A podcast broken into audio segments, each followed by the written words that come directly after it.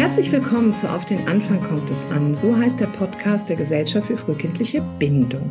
Wir sind ein gemeinnütziger Verein und treten für eine Wende in der Frühbetreuung an. Ich bin dort mit dem Vorstand, Claudia Stolz ist mein Name. Und heute hier bei mir im Podcast ist André Stern und ich freue mich unglaublich. André, von wo hast du dich zugeschaltet? Hallo, ich freue mich auch sehr. Danke für die Einladung. Ich äh, schalte mich zu aus dem Süden Frankreichs, beziehungsweise den Süden Nordens oder den Norden Südens. Kannst wie man sehen will. Ziemlich in der Mitte. Ah, okay. dort, dort leben wir mit den, äh, also die alle sieben Mitglieder hm. dieser Familie Stern. Wir wohnen hier in unseren kleinen Häusern, äh, abseits, ein bisschen abseits vom, von den Turbulenzen dieser Welt. André, ich werde dich auch gleich bitten, dich einmal vorzustellen und diese ganzen ähm, Dinge, die man über dich wissen darf, kann oder findet, die werde ich alle unter diesem Podcast hier verlinken. Ich ähm, selber habe lange schon den Wunsch, diesen Podcast mit dir aufzunehmen, weil du mich sehr begeisterst. Also immer, wenn ich von dir höre, wenn ich von dir lese, wenn ich irgendetwas mitbekomme von dir, dann ja, mein Herz, das springt. Wir sind ähm, 71 geboren, beide, du und auch ich.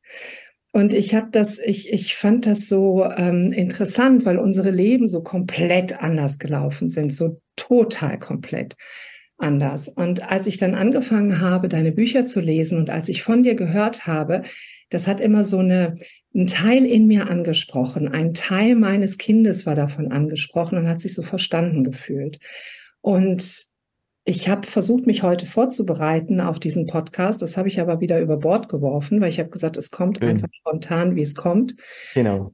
Und eine Sache finde ich so erstaunlich. Du bist aufgewachsen mit deinen Eltern in Frankreich, soweit ich das weiß. Also so habe ich dich abgespeichert. Es kann sein, dass vielleicht jetzt irgendetwas nicht total der Tatsache, aber in meinem Herzen ist das so.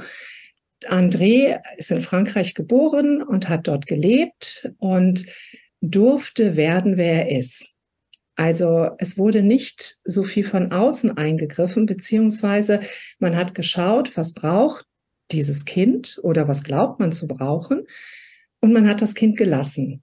Man hat es sich entwickeln lassen in einem Schoß und in einem Rahmen, wo dieses Kind sich geborgen gefühlt hat und sicher gefühlt hat dass alles, was mir dort draußen passiert, es ist jemand da, der wird mir helfen, das wieder hinzukriegen, bis ich es vielleicht irgendwann mal alleine kann. Also das ist so, was, was bei mir so abgespeichert ist über dich. Eigentlich eine, eine Kindheit, wie sich Kinder die wünschen. Ich glaube, wenn man ein Kind fragt, wie wünschst du dir das? Dann so, oh ja, ich hätte das gerne so, wie André das gelebt hat. So das sagt mein inneres Kind und ich glaube, viele andere Kinder würden das auch sagen. Und was ich so erstaunlich fand im Laufe der Zeit ist, dass deine Lebensgeschichte bei vielen so verwunderlich ist. Es ist bei vielen so, was? Und dazu kommt auch noch, dass du nie in der Schule warst. Also eine schlichtweg Katastrophe. Also so kommt es oft rüber. Und ich habe immer gedacht, oh, wie schön, mhm. dass man diese Dinge lernen durfte, die einen offensichtlich begeistern. Warum ich das sage, ist, ich habe zwei Jahre durfte ich so leben. Da bin ich mit meinen Eltern aus Deutschland nach Kroatien gegangen und ich durfte dort noch nicht zur Schule gehen. Und das Einzige, was ich gemacht habe, ist zu wissen, meine Eltern sind zu Hause, sie sind mein Nest, sie lieben mich über alles, zeigen es mir. Und den Rest, den durfte ich so machen, wie ich wollte. Ich war immer im Dorf unterwegs. Ich habe Häkeln gelernt, weil ich einer Frau immer zugeguckt habe. Was hat mich total begeistert, was die da macht. Hab auch mit meinen Freunden gesprochen, was die so in der Schule gemacht haben. Auch das hat mich interessiert. Aber ich durfte einfach sein. Und aus dieser Zeit bin ich wieder rausgenommen worden, wieder in diese Maschinerie hier in Deutschland. Und da war das so mit der Begeisterung vorbei. Und immer wenn ich von dir höre, spricht genau das. Das wird bei mir angesprochen. Und dann habe ich gedacht, das ist so schön, das, warum verwundert das so viele Menschen, André? Warum verwundert dein Werdegang so viele Menschen? Und jemand, der schon früh gelernt hat zu funktionieren, das verwundert die Menschen nicht. Jetzt habe ich zwei Fragen. Einmal die Vorstellung und einmal das, was ich gerade gefragt habe. oh, und viel mehr eigentlich. Es, sind, es ist ein Schrank mit ganz vielen Schubladen. Ich danke dir dafür. Ich versuche, alle äh, wieder hineinzuschieben. Nicht garantiert, dass ich es kann. Erstens, danke. Die ich, ähm, ich erkenne mich in deiner, in deiner Be Beschreibung. Äh, du sagtest, äh, also die allererste Einladung deinerseits was, war, dass ich mich vorstelle. Ähm, und das ist, das ist ein Unternehmen, das könnte äh, eine Weile dauern, weil ich kann es hier schon verraten, einer meiner, wie soll ich es nennen, also einer der, der Dinge, die mir sehr am Herzen liegen, ist die Feststellung, dass ich ist viele, nicht wahr? Und dass das auch für alle den Fall ist, ich ist viele. Nicht nur das, was äh, man meint, sondern ganz viele. Ähm, und wenn man alle vorstellen möchte, die ich sind, dann dauert es natürlich eine Weile. Die kurze Version davon wäre, ich bin, ich bin ein gebliebenes Kind, beziehungsweise inzwischen Botschafter, Botschafter der Kinder, äh, weil bei allen Treffen, wo Menschen darüber diskutieren, welche pädagogischen Maßnahmen wir treffen sollen oder was gut ist für Kinder und so weiter, ist immer das Kind der fehlende Gast, was ziemlich unglaublich ist, nämlich dass Leute Dinge bestimmen, für Menschen, die niemals zu Wort kommen. Und so fand ich es interessant, als Botschafter der Kinder unterwegs zu sein in dieser Welt voller Erwachsenen. Natürlich auch deshalb, weil und all unsere pädagogischen und erzieherischen Maßnahmen und Erfindungen und Entscheidungen würden alle ganz anders aussehen, wenn man die Kinder fragen würde. Und das wissen wir doch, deshalb fragen wir sie ja nicht, nicht wahr? Denn am Ende würde es doch ziemlich so aussehen, wenn man die Kinder fragen würde und wenn man sich danach richten würde, was sie sagen, dann würde ziemlich sicher das so enden, dass die Kinder ein Leben so führen wollen, wie ich eines hatte. Und bitte versteht das jetzt und versteht bitte alle das nicht falsch. Es bedeutet nicht, dass ich äh, irgendwie privilegiert bin oder ein unglaubliches Glück hatte. Was ich ja hatte, das, äh, das kann ich nur anerkennen. Dieses Riesenglück, das hatte ich und eine tiefe und, und ewige Dankbarkeit dafür empfinde ich und werde ich immer empfinden. Aber das, was ich erlebt habe, würde jedes Kind erleben, dem man vertraut. Das Vertrauen ist hier der Schlüssel. Also ich bin vom Sichtpunkt des Kindes aus betrachtet ein total banales Kind. Und das ist extrem wichtig, dass wir das jetzt schon festlegen. Also es geht nicht um ein besonders begabtes Kind, es geht nicht um ein talentiertes Kind, ein privilegiertes Kind. Nicht mal die Umgebung und die Bedingungen waren gut. Weil alle sagen, ja, ja, ja klar, wenn man solche Bedingungen und solche Umgebungen hat, ist es leicht, als ob das zuerst käme, nicht wahr? Als ob zum Beispiel meine Eltern eines Morgens aufgewacht wären, um sich herum geschaut hätten und gedacht hätten, na ja, schau, durch ein Wunder sind all die idealen Bedingungen alle versammelt. Und da das so ist, werden wir die Veranlagungen und Prozesse unserer Kinder nicht beeinflussen. So war es natürlich nicht. Das wäre sehr ungerecht, das zu glauben. Für sie war es nicht anders als für alle anderen Menschen auf dieser Erde. Sie haben nur einfach tiefe Überzeugungen gehabt, die man sehr leicht zusammenfassen kann oder metaphorisch erklären kann mit zwei Beispielen. Für sie war es undenkbar, ein schlafendes Kind zu wecken. Und für sie war es undenkbar, genauso undenkbar, ein spielendes Kind zu unterbrechen. Warum? Weil sie sehr an die spontanen Veranlagungen des Menschen glauben und auch weil sie ein totales Vertrauen in die Relevanz der Prozesse der Menschen haben. Weißt du, und dann diese Prozesse sind relevant, diese Veranlagungen sind wertvoll und sind vertrauenswürdig, nicht wahr? Und ähm, sie glauben auch an die unwiderstehliche, sie glauben doch immer an die unwiderstehliche Kraft der Begeisterung. Und von dem ausgehend haben sie dann Tag für Tag die Bedingungen erfunden, die das ermöglicht haben. Die diese, die, diesen Wunsch, den sie haben, diese tiefe Überzeugung, die sie hatten, dass sie nicht diejenigen sein wollen, die da sich in die Quere des Weges des Fortschreitens eines Kindes stellen. So, das war, das war der, der Ausgang. Ja, so eitel das klingen mag, wobei es das nicht ist. Ja, ich glaube ziemlich, dass wenn man die Kinder fragen würde, sie alle, bevor sie konditioniert sind und selbst durch solche Syndrome wie Stockholm und so weiter und selbst glauben, dass das jetzt das ist, was sie wollen, äh, wenn man die Kinder fragen würde, wie Erziehung, Bildung, Kindheit und so weiter abzulaufen, abzulaufen hätte, dann würden sie ziemlich das beschreiben, was ich ja erleben durfte. Nicht noch einmal wegen mir, sondern weil das ja, das ist, wonach die Kinder trachten und, stre und streben, logischerweise. Und ich glaube, das ist unentbehrlich, diese Informationen zu kennen, bevor man überhaupt welche Maßnahmen oder was auch immer trifft, die Kinder betrifft. Und deshalb danke ich dir für diese äh, Gelegenheit und deshalb danke ich dir und euch allen äh, für euren Einsatz, für die, für diese frühe Bindung und ich möchte gleich jetzt anschließend, wenn du erlaubst, um diese Fragen alle fertig zu beantworten, die du nicht gestellt und gestellt hast in diesem ersten Abschnitt, äh, ich würde gerne eine kleine Geschichte erzählen, ähm, die ich glaube metaphorisch und auch nicht metaphorisch ziemlich alles erklärt und dann genau in auch diese Richtung geht, wonach, ähm, wofür ihr euch einsetzt. Ähm, mein Vater ist 1924 20, 1924 in Kassel in Deutschland geboren. Ähm, du kannst es leicht kalkulieren. Heute, am Tag, wo wir das aufnehmen, ist er also 99 Jahre alt, nicht wahr? Das heißt, seine Kindheit hat während des Krieges, des Zweiten Weltkrieges stattgefunden. Das heißt, seine Kindheit hat unter Bedingungen stattgefunden, die wir zu Recht für die schlimmsten halten. Nämlich Flucht, war gleich angesagt, weil das war eine jüdische Familie, nicht wahr? Und äh, man konnte damals in Deutschland nicht bleiben. Dann war das die Flucht.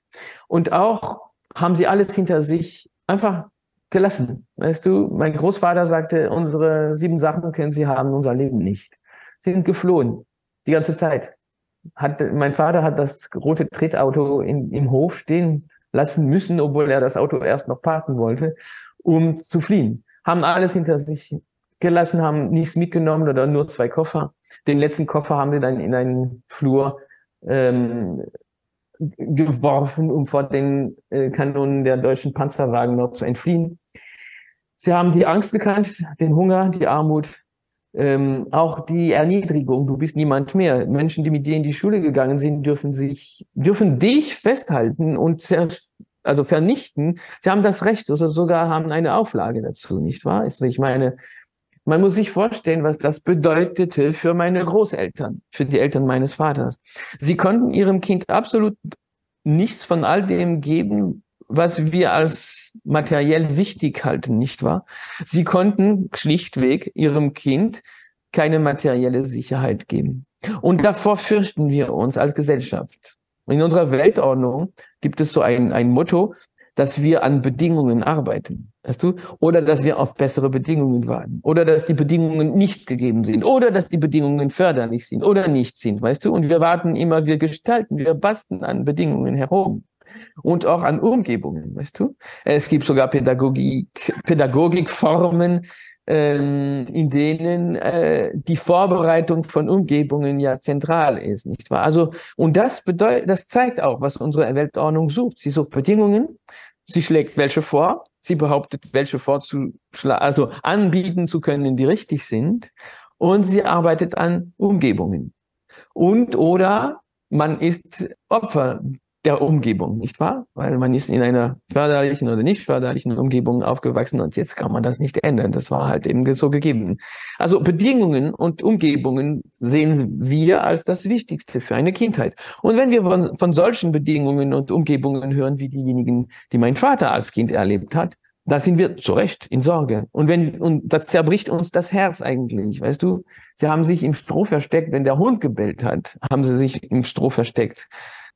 Und wenn wir Kinder sehen, heute noch, äh, bei den vielen Kriegen in, unseren, in unserer Welt noch, wenn wir diese Kinder sehen, die Opfer von Kriegen sind, die in, äh, in, der, in den Gängen der U-Bahn versuchen zu überleben und so weiter, das zerbricht uns das Herz, weil wir ja wissen, dass das die schlimmsten Bedingungen sind für ein Kind. Und wenn die Bombengeräusche noch dazu kommen, umso mehr.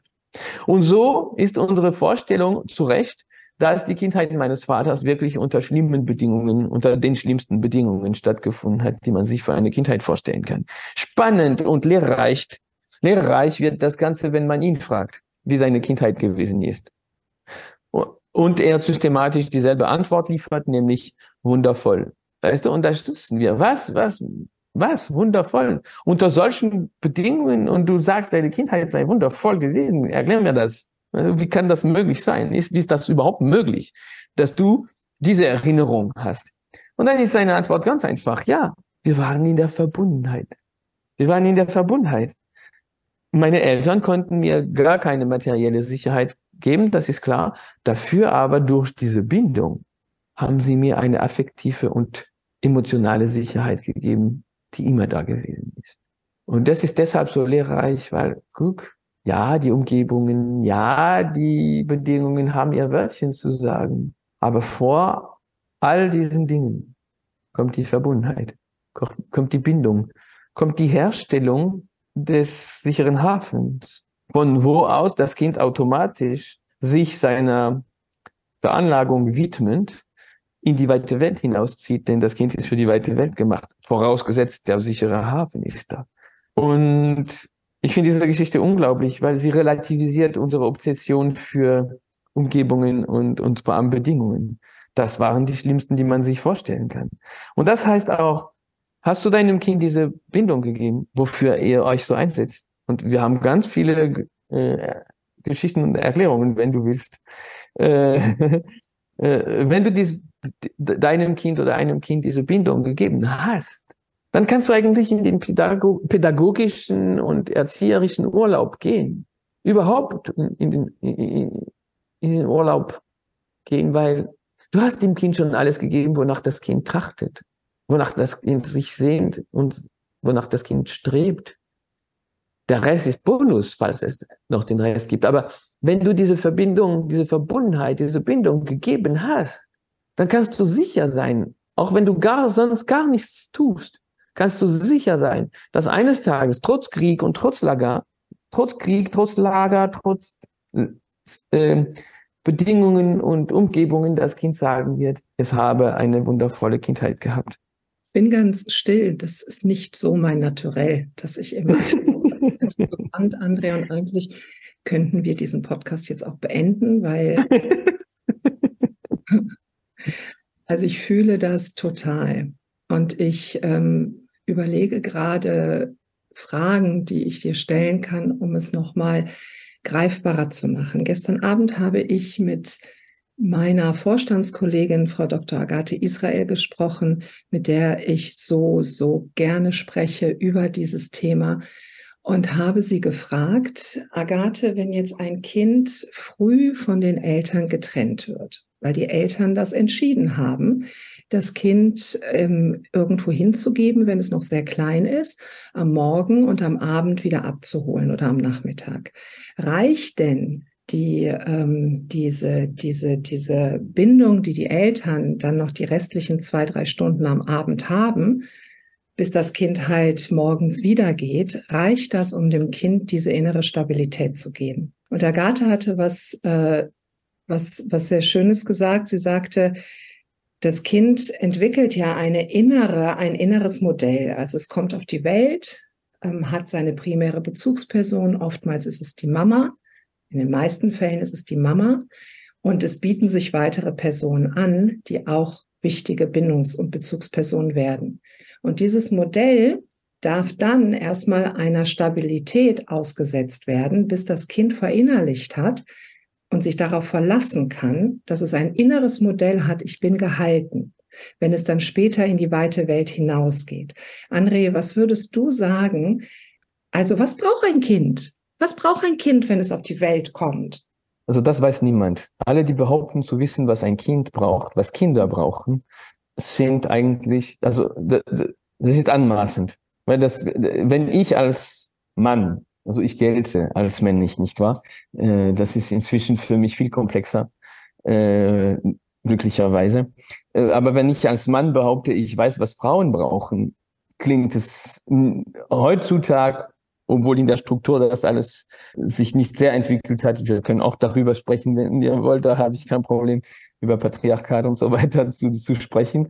Äh, ein Lieblingsthema sogar von mir. Ähm, aber ähm, wenn ich das heute behaupte als Mann öffentlich, ich weiß, was Frauen brauchen, ähm, dann mache ich mich hoffentlich lächerlich. Nicht weniger mache ich mich lächerlich, wenn ich als Erwachsene behaupte zu wissen, was Kinder brauchen. Erstens, weil Kinder nicht existieren. Es gibt Menschen verschiedenen Alters, erstens. Und zweitens, es gibt nicht die Kinder, es gibt ein Kind. Jetzt, wo es ist, morgen an einem anderen Ort ist es ein anderes Kind, weil ich ist viele, wenn ich es wiederholen darf. Und somit, somit kann ich nicht die Kinder auf Erden als eine Masse betrachten, von der ich weiß, wie sie tickt, weil das stimmt einfach nicht. Und das kann einfach nicht äh, stimmen. Und das ist einfach anmaßend zu behaupten, ich weiß, was Kinder brauchen. Man kann gucken, wonach Kinder sich sehnen, was Kinder suchen. Und vielleicht sieht man dann, dass alle Kinder Ähnliches suchen. Und am Ende kommt heraus, dass was die Kinder suchen, ist schlussendlich dasselbe als was die Menschen, weil wir diese Unterscheidung ja machen, oder? Weil was die Menschen im Allgemeinen suchen, nämlich die Verbindung, die Bindung, nämlich den sicheren Hafen, nämlich das Gefühl, ich gehe in die weite Welt hinaus, die Welt verändert mich und ich verändere die Welt. Und der letzte Teil des Satzes ist das, was uns Erwachsenen immer fehlt, nicht wahr? Wonach wir die ganze Zeit suchen. So, die Kinder auch. So, aber du fragtest, ab wann äh, ist eine Beziehung stabil genug oder eine Bindung stabil genug, dass das Kind in die weite Welt hinausgeht? Eigentlich von Anfang an. Erstens, wir haben eine ganze Gesellschaft, die darunter leidet, dass man all seinen Mitgliedern, Mitgliederin kann man nicht sagen leider, äh, die, die ganze Zeit gesagt hat, so wie du bist, bist du nicht gut und du müsstest dich, du müsstest dich verändern, du müsstest dich verbessern, du müsstest irgendetwas anders machen, dass du es machst, damit du liebenswürdig bist. Also ich habe dich lieb, aber ich hätte dich lieber, wenn du anders wärst. Das fängt sehr früh an in unserem Leben, das hört auch nicht mal auf. Und das ist nicht das, was wir als Menschen suchen. Wir suchen nicht dieses, ich habe dich lieb, komm mal, aber ich hätte dich lieber, wenn du mehr schlafen würdest, wenn du durchschlafen würdest, wenn du dein Zimmer aufräumen würdest, wenn du mir im Haushalt helfen würdest, ich habe dich lieb, komm aber ich hätte dich lieber, wenn du bessere Noten nach Hause bringen würdest und so weiter. Das ist bedingungs, das ist eben keine bedingungslose Liebe. Bedingungslose Liebe geht nicht ohne bedingungsloses Vertrauen und bedingungsloses Vertrauen kann man nur so aussprechen, zwar, ich habe dich lieb, weil du so bist, wie du bist. Das ist die große Versöhnung, das ist die große Heilung auch des verletzten Kindes, das wir alle in uns tragen. Ich habe dich lieb, weil du so bist, wie du bist. Und das ist auch im nonverbalen Bereich der Sprache die einzige Verkörperung des sicheren Hafens. Eltern sind auch verletzte Kinder, die auch darunter leiden, dass man ihnen die ganze Zeit sagt, dass es besser wäre, wenn sie anders machen und wer, äh, tun und und entscheiden und, und, und funktionieren würden, was wir alle nicht hören wollen. Und dann diese Notwendigkeit der, der, der guten Bindung, damit das Kind gut in den Kindergarten oder in die Kita gehen kann und so weiter, nicht wahr? Äh, ist eine Auflage mehr. Die Botschaft, die schlussendlich durchkommt, ist, liebe Eltern, wenn ihr diese äh, Bindung nicht schafft, dann seid ihr nicht so gut, wie ihr wäret, wenn ihr äh, diese, diese Bindung besser erarbeiten oder, oder erreichen würde. Und dann sind wir wieder bei dieser Auflage. Und meine erste, mein erstes Gefühl hier, weil ich habe keine Empfehlungen, keine Ratschläge, nichts zu, also keine allgemeingültige Methode zu, zu verkaufen, nichts von dem. Aber mein erstes Gefühl hier ist, ihr müsst gar nichts. Wir müssen gar nichts. Gar nichts. Es ist okay, es ist gut. Ich habe dich lieb, weil du so bist, wie du bist. Du musst gar nichts. Weißt du? Und, und das Kind ist unglaublich loyal. Und wenn das Kind während Krieg und Flucht und Nazi-Verfolgungen und so weiter, wenn das Kind danach durch nur diese gewisse Haltung dann sagen wird, ich hatte eine wundervolle Kindheit, dann ist das die große Entspannung. Was ich damit sagen will, werde ich jetzt mit anhand von einem konkreten Beispiel erklären. Ähm, also du hast es gesagt, ich bin nie in die Schule gegangen, nicht weil meine Eltern gegen die Schule waren, sondern für etwas. Sie waren für die spontanen Veranlagungen des Kindes und haben sich eingesetzt, diese auch nicht zu beeinträchtigen und auch die Rhythmen und Rituale der Kinder nicht zu beeinflussen. Bin nicht in die Schule gegangen. Bin nicht in die Schule gegangen und es gibt Kinder, die ich kenne und die auch nicht in die Schule geschickt werden von ihren Eltern. Aber ihre Eltern sind so sehr in der alten Haltung, in der Haltung, die diese Gesellschaft eigentlich als Standardhaltung äh, entwickelt hat. Eine Haltung des Misstrauens. Also ich glaube nicht, dass du ohne Erziehung etwas werden kannst. Diese Kinder, die nicht in die Schule gehen, haben Eltern, die noch in der alten Haltung sind. Und obwohl sie nicht in die Schule gehen, leben diese Kinder, diese Kinder eine Kindheit, die sehr derjenigen ähnelt von Kindern, die in die Schule gehen. Wiederum kenne ich Kinder, sie gehen in die Schule. Aber ihre Eltern sind so sehr in der neuen Haltung in der Haltung des Vertrauens, des Ich habe dich lieb, weil du so bist, wie du bist und so weiter. Dass diese Kinder, obwohl sie ja in die Schule gehen, eine Kindheit erleben, die sehr ähnlich ist zu derjenigen, die ich und oder meine Schwester erleben durften und oder meine Kinder heute, meine zwei Kinder. Anders gesagt, es hängt schlussendlich wieder nicht von den Bedingungen, nicht von der Zeit, nicht von irgendwelchen Prinzipien ab, sondern von der Haltung. Und die Haltung ist, ist gratis, weißt du? Die Haltung ist gratis, jederzeit einsetzbar und da kann man nicht sagen, ab welchem Alter oder nach, nach welchen Dreh- und Angelpunkten ist das Kind bereit, sich seiner Veranlagung in die weite Welt hinauszuziehen, zu widmen. Das alles kann man nicht verallgemeinern. Das entwickelt sich auch ganz organisch im Zusammenleben, wo, wo du dir dann die Frage nicht mehr stellst, weil das alles so evident ist, weil es so auf der Hand liegt, so, so, so natürlich ist. Und das hier ist äh, und, und so leicht geht. Ich, ich, ich appelliere die ganze Zeit für mehr Leichtigkeit, weil wir haben einen Kult der Mühe entwickelt, der Mühe, der Mühe halber, weißt du, sinnlos. Nur weil wir akzeptabel machen mussten, dass wenn die Begeisterung fehlt, nur noch die Anstrengung, also nur noch die Mühe bleibt, nicht wahr? Weil wenn du begeistert bist, ist das höchstens anstrengend, aber nie eine Mühe. Äh, und wir mussten annehmbar machen, dass die meisten Menschen sich für das, was sie tun, machen, nicht begeistern, aber das gut finden sollen, dass sie sich dabei Mühe geben, weil die Mühe ist gut, weißt du? Und, und die Mühe ist so konträr zum Prinzip des Lebens. Das Leben sucht immer Lösungen, um möglichst wenig Energie zu verbrauchen. Und die Systeme des Lebendigen, die am besten überleben, sind diejenigen, die ganz wenige Ressourcen verbrauchen. Das menschliche System frisst Ressourcen die ganze Zeit, also ganz verrückt, nicht wahr? Und lebt nicht nach dem Prinzip des geringeren Widerstands, was aber die ganze Natur sonst rundherum tut. Also das sollte uns irgendwo äh, wachrütteln. Irgendetwas machen wir da nicht so, wie es gedacht war. Nicht im Sinne des Erfinders oder der Erfinderin. Ich bin, wenn ich äh, bei Google eingebe, welches Land begleitet ihre Kinder am besten, also hat die beste Betreuung für die Kinder, dann steht ganz oben Frankreich, mit, äh, weil Frankreich eine Betreuungsquote von 99 Prozent hat. Das heißt, die Kinder gehen schon im ersten Lebensjahr von den Eltern weg in eine Betreuung. So, und das wird definiert mit, das ist das Land, was für die Kinder die besten Bedingungen stellt.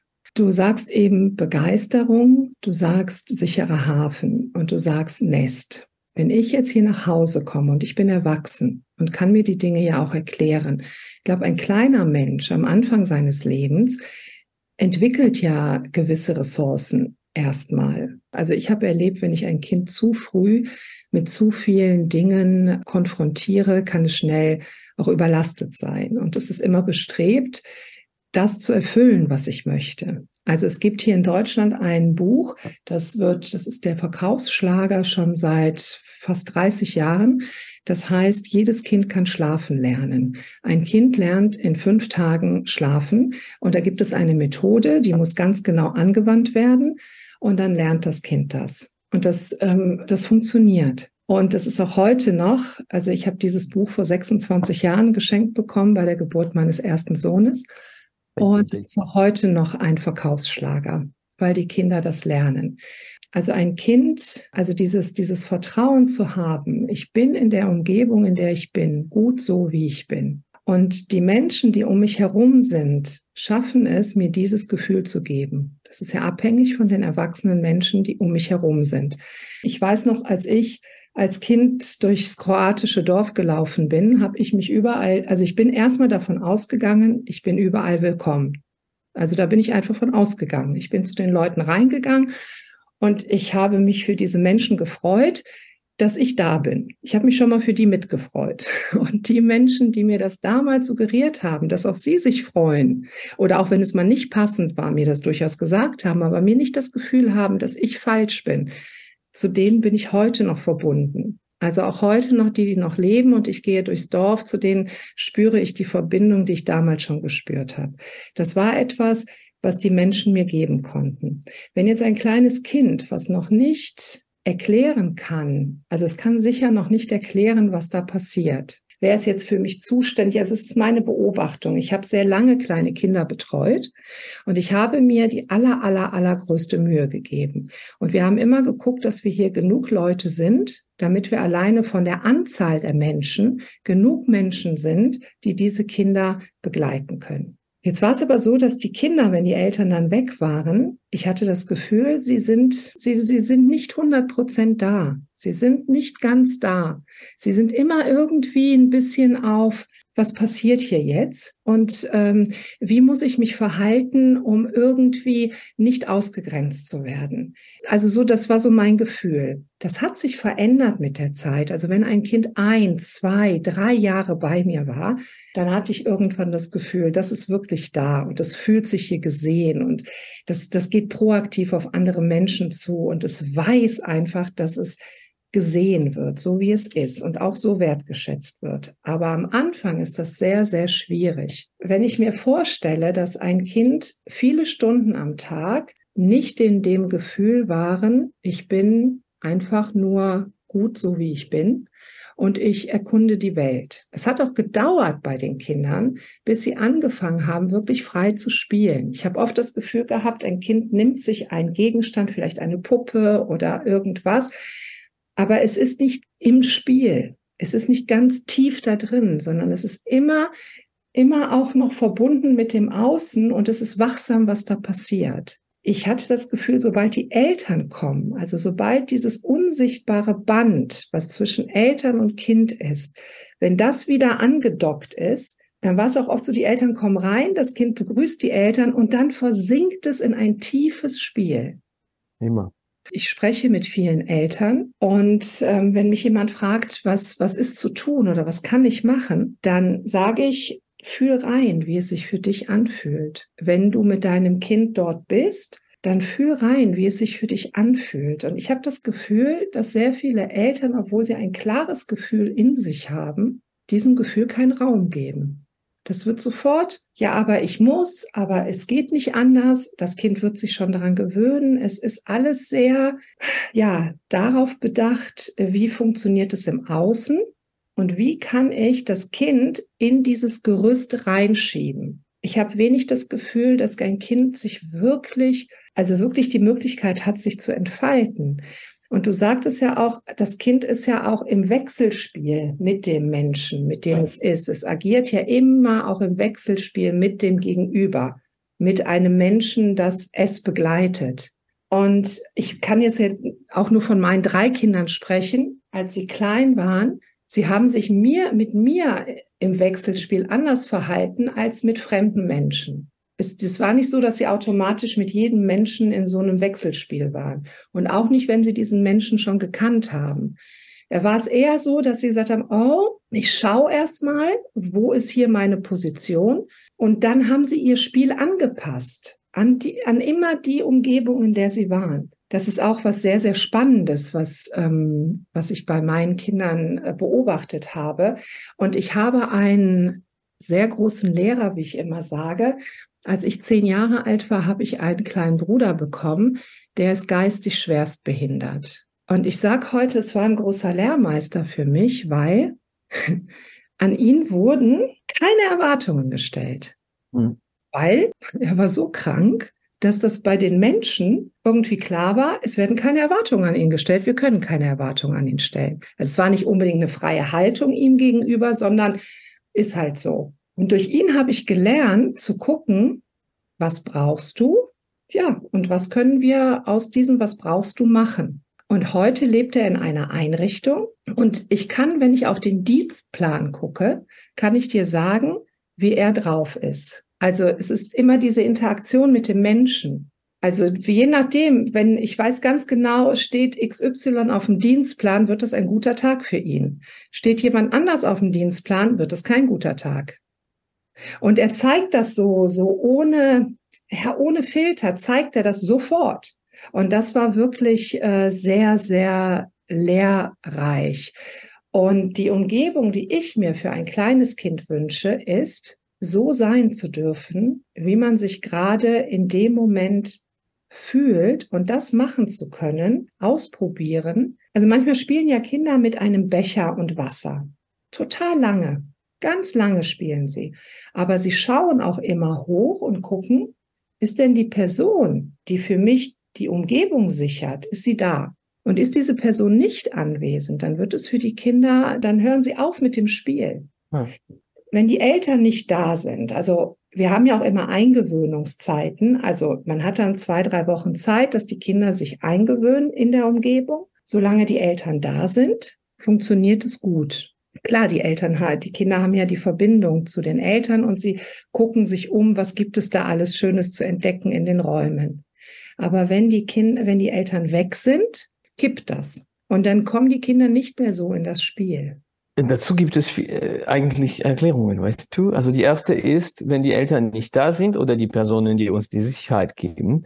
Äh, weißt du noch, wer es gewesen ist? Oder ist das dir nie passiert? Mir ist das als Kind mehrere Male passiert. Man ist in einem riesen Supermarkt, in, in irgendetwas vertieft, man meint, die Eltern sind es auch, plötzlich schaut man auf und die Eltern sind nicht mehr da und man ist verloren. Man hat sich verloren im, im Supermarkt, man hat die Eltern verloren. Und dann kommt eine richtige Panik auf, nicht wahr? Du rufst, du weinst, du bist immer, du bist total in der Angst und hast null Möglichkeit, null Fokus für all die wunderbaren Dinge, die dich umgeben. Es umgeben dich die spannendsten Sachen in einem Supermarkt, aber du siehst sie nicht, weil du in Panik bist, weil du deine Eltern suchst. Und sobald du sie hörst oder siehst, ah, also, dann kannst du dich eigentlich sehr schnell erholen und dann fängst du an, die anderen Dinge zu, überhaupt wahrzunehmen, die du nicht mehr wahrnehmen konntest in deiner Panik. Dazu gibt es eine Erklärung, die auf der Hirnebene stattfindet, eine andere, die auf der emotionalen Ebene stattfindet. Ganz einfach, all diese feinen Empfindungen befinden sich im präfrontalen Kortex. Der ist geschützt, damit er nicht brennt bei Stress. Das heißt, sobald Stress äh, aufkommt, äh, brennen die Sicherungen durch und wir haben keinen Frontallappen mehr und können nur primitivere Schichten des Gehirns ansprechen, bis zum Stammhirn, der ja nur Flucht, Angriff und Erstarrung kennt, je nach Grad der, des Stresses, nicht wahr? So, also das Kind, das bemerkt, die, es hat, es hat die Eltern verloren oder die Bezugsperson, ist in Panik so lange, es sie nicht wiederfindet. Was ein bisschen das erklärt, was du zeigst, nicht wahr? Was du vorher erzählt hast. Das Kind spielt nicht wirklich, bis die Eltern kommen und dann endlich tut es das, was. Aber das könnte alles klingen, schon wieder nach einer Auflage. Eltern, ihr müsst mehr mit euren Kindern sein. Weißt du? Und ihr müsst jetzt ein schlechtes Gewissen haben, dass euer Kind nicht so gut spielt, wenn ihr nicht da seid. Also, und ihr, ihr habt, ihr müsst arbeiten, ihr wollt arbeiten vielleicht, weißt du, und das Kind äh, jemandem anvertrauen, aber das Kind kann nicht wirklich spielen, sprich sich entwickeln. Denn Spielen ist sich entwickeln, wenn ihr nicht da seid. Und das klingt so, also nicht das klingt, das könnte klingen als so eine Auflage und wir werden wieder falsch, weil wir wieder sagen, erstens, ihr seid nicht so gut, wie ihr sein müsstet. Erstens und zweitens, wenn ihr so tut, wie wir empfehlen, geht es euch und euren Kindern gut, was auch wiederum falsch ist. Denn es gibt keine Lösung, sondern nur welche, die jedem, die jeder und jede für, für die subtile Konstellation der eigenen Welt bestimmen kann. Jetzt natürlich, es ist nicht eine Sache der Quantität. Die Verbundenheit, die enge Beziehung, die Sicherheit ist nicht eine Sache der Quantität. Weil es gibt Kinder, sie sind 24 Stunden mit ihren Eltern und das wollen die Kinder nicht einmal. Die Kinder wollen in die weite Welt hinaus, in die Fremde, Neuem entgegen weil sie noch keine schlechte Erfahrung mit dem Neuen gemacht haben, übrigens, ähm, im Gegensatz zu uns.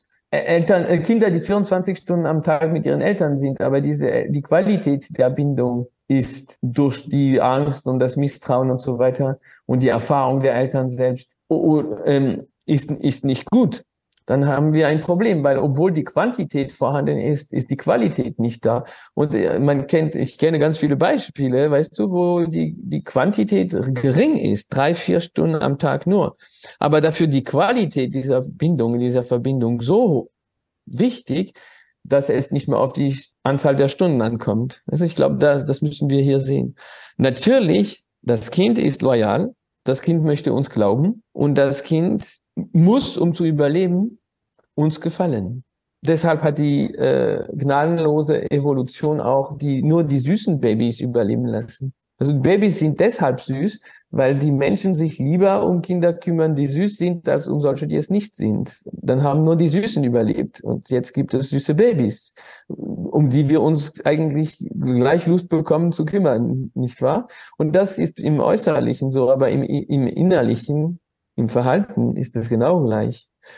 Äh, wenn du dann nach dem schönen, guten Buch lebst, den du, das du vorher beschrieben hast, und dein Kind in seinem Bett, in seinem Zimmer hinter geschlossener Tür sich ausweinen lässt, dann wird es am Ende natürlich nicht mehr weinen. Aber nicht, weil es das gelernt hat, wie man schläft, sondern weil es gelernt hat, es gibt die Möglichkeit in meinem Leben, und sie ist neu, dass Menschen überhaupt nicht auf meine Kommunikation eingehen, denn ein Kind, das schreit, kommuniziert. Also ein Kind, dem es gut geht, schreit nicht. Ähm, es gibt die Möglichkeit, dass die Menschen, die ich so sehr zum Überleben brauche, mich bewusst ignorieren, bis ich erschöpft bin, bis ich feststelle, niemand hilft mir.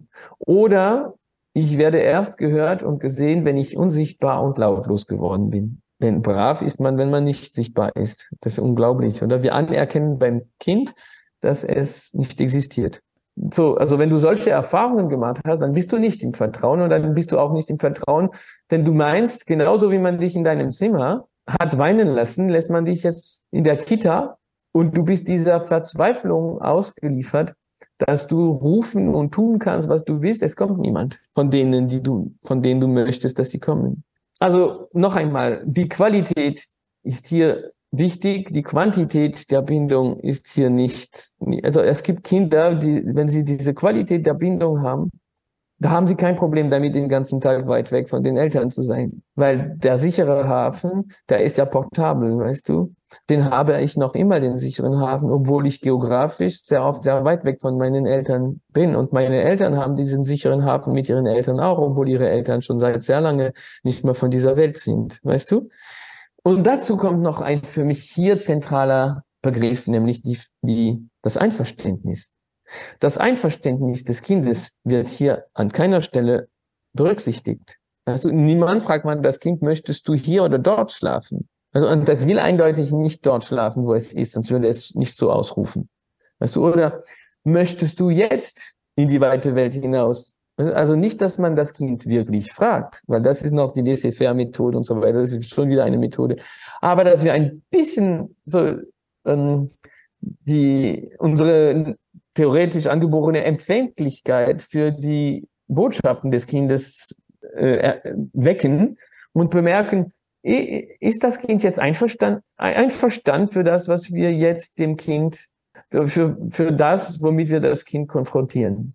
Also ist es einfach, weil mit Einverständnis kann das Kind noch einmal Stunden von den Eltern getrennt sein und das unproblematisch empfinden.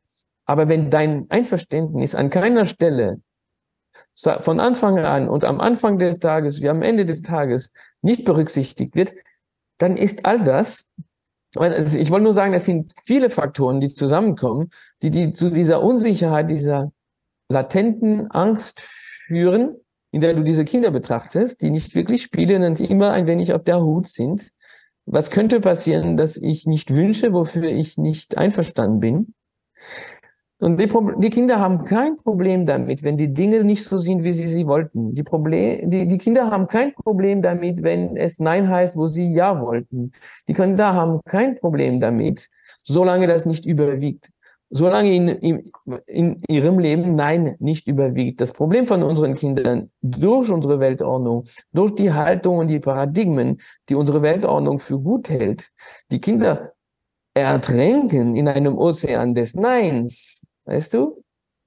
Und äh, da, wo Nein nicht überwiegt, sagen wir, wo ein Gleichgewicht ist zwischen Ja und Nein oder möglicherweise, wo etwas mehr Ja ist als Nein und nicht ein Ja zum Materiellen, sondern ein Ja durch eine Haltung, ein Ja dir als Wesen, als Seele, als Mensch gegenüber. Weißt du, nicht ein Ja zu dem Wunsch, was du jetzt hast, sondern ein riesiges Ja zu dir. Wenn dieses Ja vorhanden ist, dann hat das Kind kein Problem in seiner Loyalität, kein Problem damit. Wir missbrauchen aber eine Fähigkeit unserer Kinder, die herzreißend ist oder herzerwärmend ist, je nachdem, wie wir sie beleuchten wollen, aber ich, ich bringe dir jetzt ein wirklich ein grausames Beispiel und natürlich nur metaphorisch.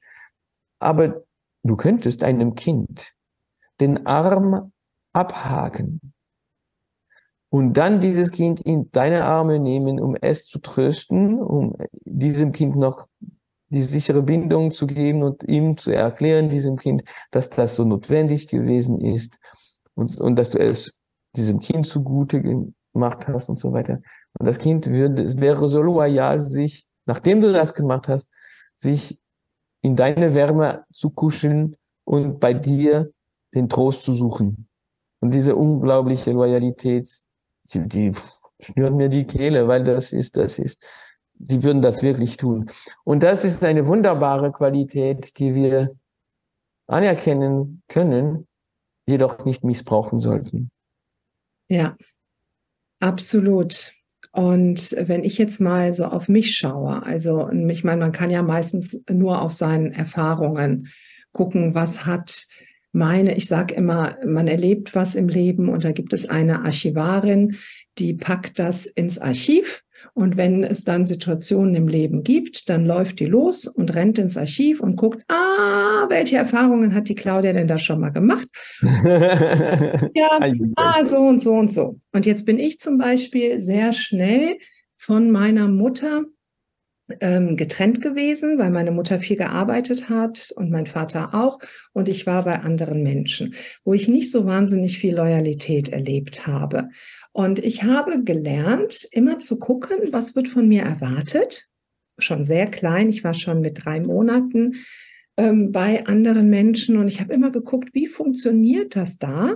Und wie muss ich funktionieren, um den best, also bestmöglich hier abzuschneiden?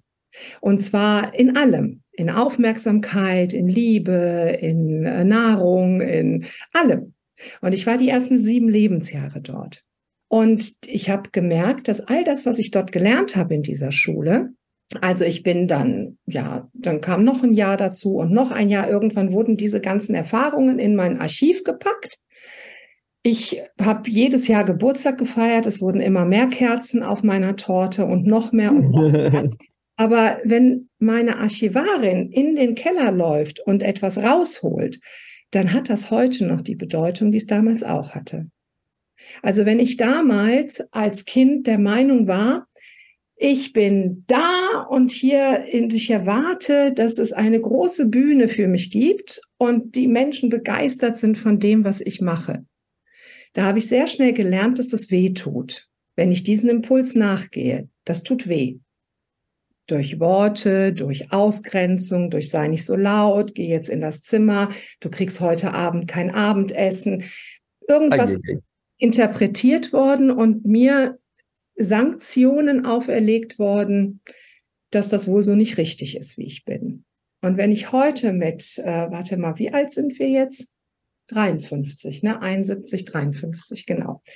In diesen Situationen bin, dann läuft meine Archivarin immer noch runter und sagt dann, mhm. ja, aber Claudia, lass das mal, weil das tut doch weh. Mhm. Logisch.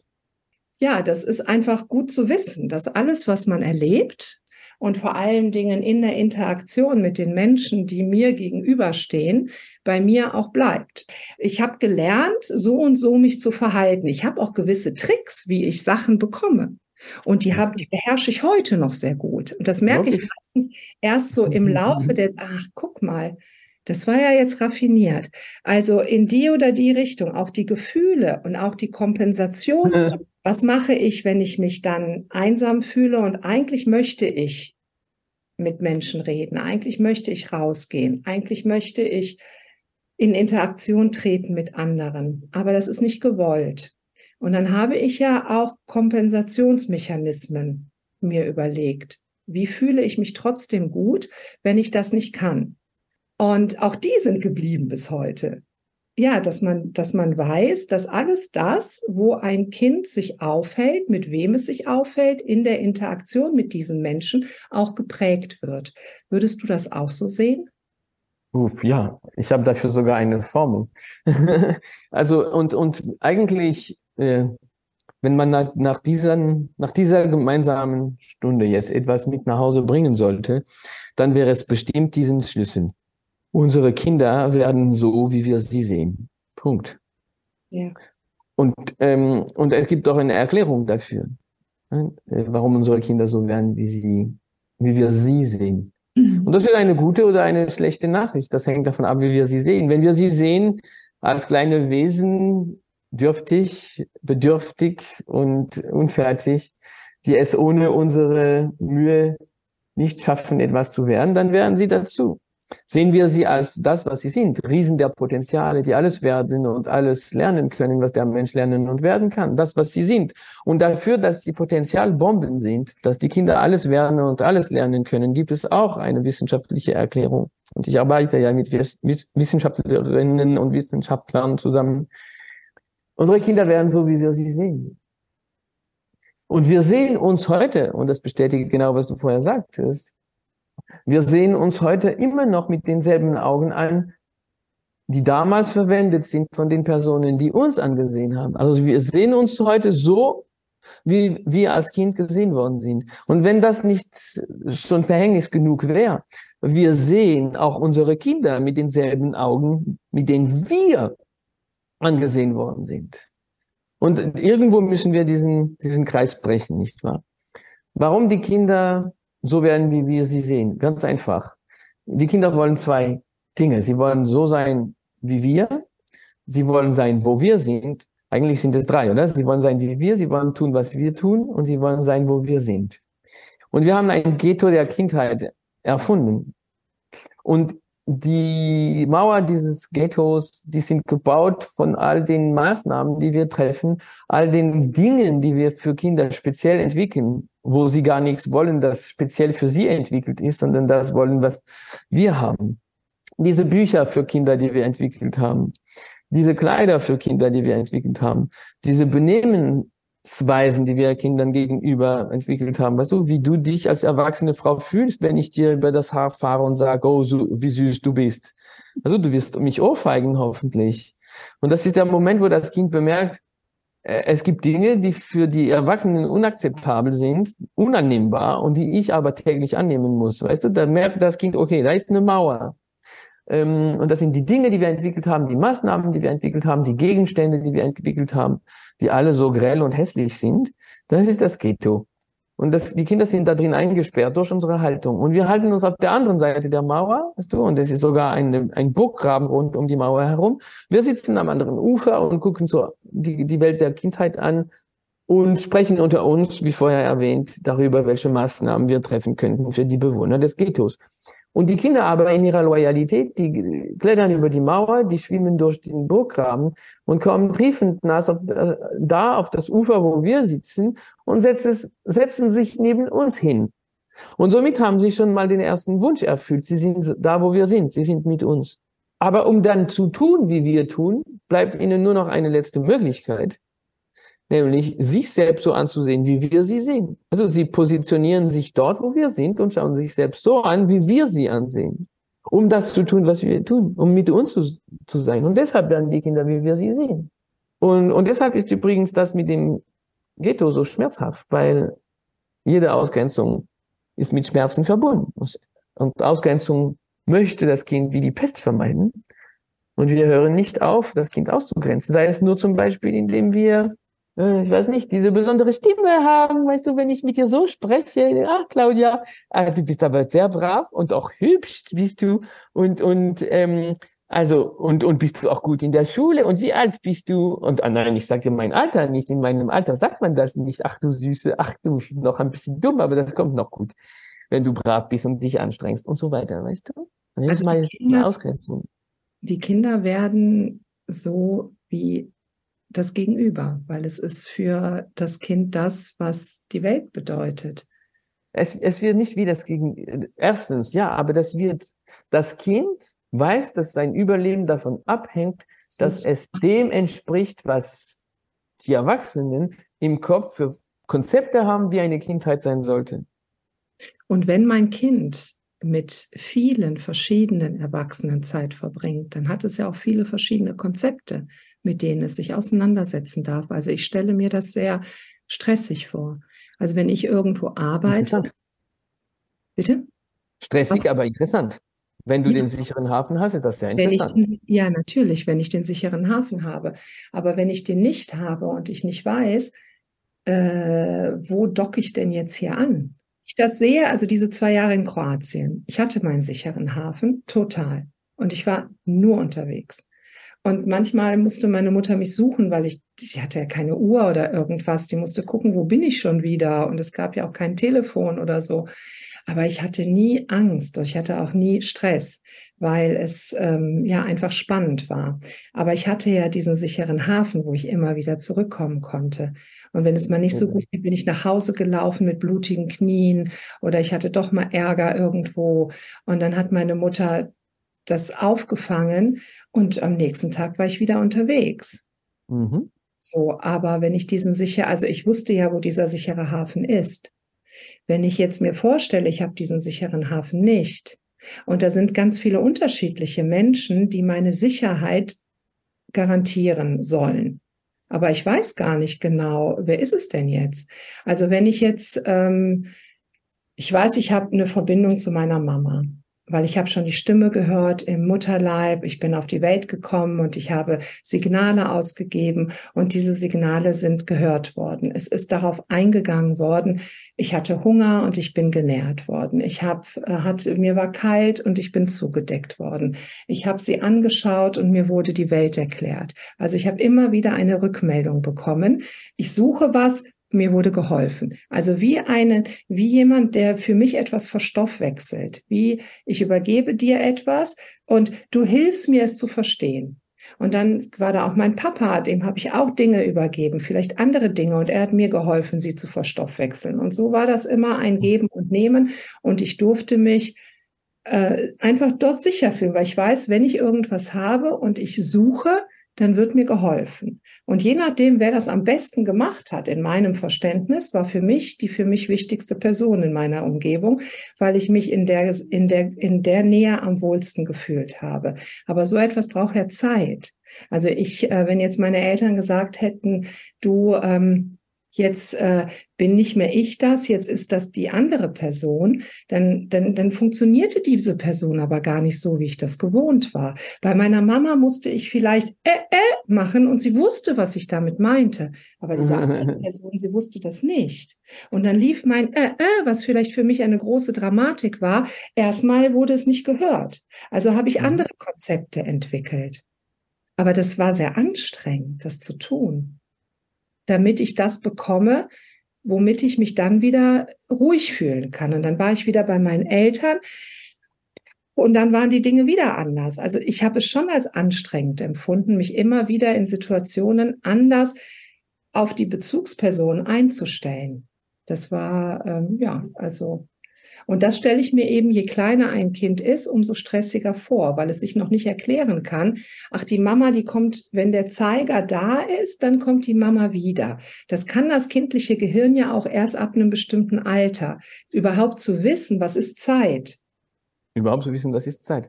Aber weißt du, ähm, noch einmal, wenn das Einverständnis des Kindes da ist, wenn das der richtige Moment, also wenn das Kind involviert ist und in dem, in dem ganzen Prozess und nicht einfach Opfer davon ist, kann auch ein kleines Kind ganz genau wissen, hier verhält es sich anders als zu Hause. Die Menschen hier gehen anders auf mich ein als zu Hause und das ist nicht schlimm. Weil noch einmal, es geht nicht, noch einmal, ich will es hier äh, noch einmal unterstreichen, ähm, es geht hier nicht um die Quantität, sondern um die Qualität dieser, dieser Bindung, weißt du? Und auch ein Kind, das man früh äh, anderen anvertraut, kann sich sehr wohl fühlen und weiß sehr gut, ich wusste es sehr früh, ähm, die, andere, die, die Leute essen anders als wir. Weißt du? Und das war mir kein Problem, denn das ist ja interessant, dass die alle, dass die anderen alle anders sind, andere Gewohnheiten haben. Immer spannend, wenn man bei jemandem ankommt, weißt du, und entdecken. Und die Kinder mögen das. Die ganz kleinen Kinder äh, ein Kind, das protestiert äh, mit, mit drei Monaten und du weißt nicht, was es ist. Du wechselst den Ort und plötzlich ist es still und guckt die neue Umgebung an, weißt du? Das ist alles sehr interessant. Und da ist man natürlich auf Fußspitzen Spitzen und, und äh, auf Eiern, weil man nicht genau weiß, ja, aber, aber wenn du deine Rhythmen und Rituale hast, wenn du deinen sicheren Hafen hast, egal wie weit und, und, und wie lange schon du den, den nicht hattest, dann ist das etwas Inneres. Und das ist der große Unterschied. Dann haben extrinsische Faktoren nicht mehr dieselbe Bedeutung, weil du diese Welt in dir trägst. Dieses mhm. Vertrauen, dass dir jemand vertraut. Wenn dir jemand vertraut, brauchst du nicht, dass diese Person dir die ganze Zeit zeigt, dass die dir vertraut. Du weißt es, du spürst es und du nimmst das, du nimmst das mit in die weite Welt hinaus. Und das ist wichtig, das aufzubauen und das aufbauen zu können. Und auch dafür ist ja Begeisterung notwendig. Also auch dafür ist Begeisterung notwendig, dass ein Kind auch eine Beziehung zu einem anderen Menschen aufbaut. Also ich rede ja immer von den Kindern von 0 bis 3, also von den ganz, ganz kleinen Kindern. Wir haben das hier immer so gemacht, dass wenn klar war, dass die Kinder zu uns kommen, dann sind immer schon die Eltern einmal in der Woche mit den Kindern hier hingekommen, damit die Kinder riechen, hören, alles, was hier so ist, damit sie das so mitbekommen. Und dann haben die Kinder später hier gespielt und sie, man hat gemerkt, sie sind immer ein Stückchen mehr, haben sie sich der Umgebung, also sie haben sich immer interessierter an der Umgebung gezeigt. Und sie haben genau darauf geachtet, wie zum Beispiel ich mit der Mutter in Interaktion war. Und immer wenn das gut war, also wenn ich gut mit der Mutter war oder gut mit dem Vater war, dann hatte ich auch eine Möglichkeit, dass das Kind mich angenommen hat. Also es ist auch so irre, wie wie, wie klug Kinder sind. Also wenn die sehen, mhm. die Mama ist gut mit dieser Frau, dann glaube ich, kann Natürlich. ich der Frau auch vertrauen. Und das hat aber gedauert. Das hat gedauert. Und wir haben das dann so gemacht, dass ähm, die Eltern immer dann gehen konnten, wenn die Kinder gesagt haben, du kannst jetzt gehen. Mhm. So etwas dauert aber mitunter sehr lange. Ja. Und dann ist ja auch erst die Situation da, wo das Kind merkt, okay, die Mama ist nicht da, aber die Claudia, die ist okay für die Zeit, wo die Mama nicht da ist. Ja. Hier gibt auch viel zu entdecken und viel zu machen und, und, und. Und ich habe aber trotzdem immer gemerkt, dass die Länge, also dass es schon auch sehr anstrengend für die Kinder war, und wenn dann Mama oder Papa wiedergekommen sind, dass dann auch so ein, so ein Moment der Erleichterung gekommen ist. Das sowieso. Bitte? Das, das, sowieso, aber das ist nicht, das bedeutet nicht, dass, dass das Kind gelitten hat. Aber es musste sich, aber es hat sich trotzdem angestrengt. Es war ja auch, es sind andere Kinder hier, es ist eine andere Situation als zu Hause. Logisch. Und das ist schon auch sehr anstrengend für die Kinder, für die Kleinen. Also wünschen wir uns, einen Ort für Kinder, wo sie gesehen werden? Wünschen wir uns Orte für Kinder, wo sie, wo ihnen mit Loyalität begegnet wird und wo mit Neugierde darauf geschaut wird, was sie erleben möchten und ihnen da die Möglichkeit gegeben wird. Und achten wir darauf, dass wir das Einverständnis der Kinder haben für die Dinge, die wir mit dem Kind tun wollen. André, ich könnte fünf Stunden noch mit dir weiterreden, aber ich glaube, eine Podcastlänge von über einer Stunde, dann werden die Zuhörerinnen nervös. dass sie ja. sagen, Deswegen würde ich glaube, man kann diesen Podcast mit verschiedenen Ohren, also man kann diesen Podcast einfach mit verschiedenen Ohren hören. Und ich wünsche mir allen Zuhörerinnen und Zuhörern da draußen, nehmt mit, was ihr für euch mitnehmen möchtet und lasst da, was ihr da sein lassen möchtet. Und ich bedanke mich an dieser Stelle schon mal bei dir, André, und ich möchte dir das Schlusswort geben für unsere kleinen Menschen da draußen. Du bist der Botschafter der Kindheit. Mhm. Äh, ein Schlusswort. Ein Schlusswort ist zuerst Danke. Danke, weil für die Zeit dieses Gesprächs sind viele von euch mit auf die Seite des Spiegels gekommen, wo das Vertrauen herrscht und jedes Mal, wo wir etwas länger verweilen auf die Seite, auf die Seite des Vertrauens, ist es ein Segen für die Kindheit und ein Segen für die, ein Segen für die ganze Menschheit. Und jetzt, ähm, vielleicht kann ich so illustrieren, nicht, wir dürfen nicht vergessen, also ich erinnere an den einen Schlüssel, unsere Kinder werden so, wie wir sie sehen, und der zweite Schlüssel, seine Wirkung die dürfen wir nicht vernachlässigen. Ich gebe ein Beispiel. Unsere Kinder leben in einem Dampfkochtopf mit zugedrehtem Deckel und darunter brennen die Feuer der Erwartungen aller einer ganzen Gesellschaft, nicht wahr? Du musst brav sein, du musst zuhören, Du musst gut sein in der Schule, weil du sonst keine guten Noten bekommst. Und wenn du keine guten Noten bekommst, dann wirst du kein gutes Studium machen können. Und wenn du kein gutes Studium machen kannst, wirst du keine guten Diplome haben. Und hast du keine Diplome, kriegst du keinen guten Job. Und wenn du keinen guten Job hast, hast du am Ende kein Geld. Und wer kein Geld hat, ist nichts. Denn wer nichts hat, ist nichts. Und der Druck steigt und steigt und steigt und hört nicht auf zu steigen. Ein Leben lang hört dieser Druck nicht auf zu steigen. Weißt du, das fängt so früh an in unserem Leben und das hört nicht mehr auf. Und der Vorschlag hier, die Einladung hier ist es nur, komm, lass uns diesen Deckel entfernen. Du musst gar nichts. Ich hab dich lieb, weil du so bist.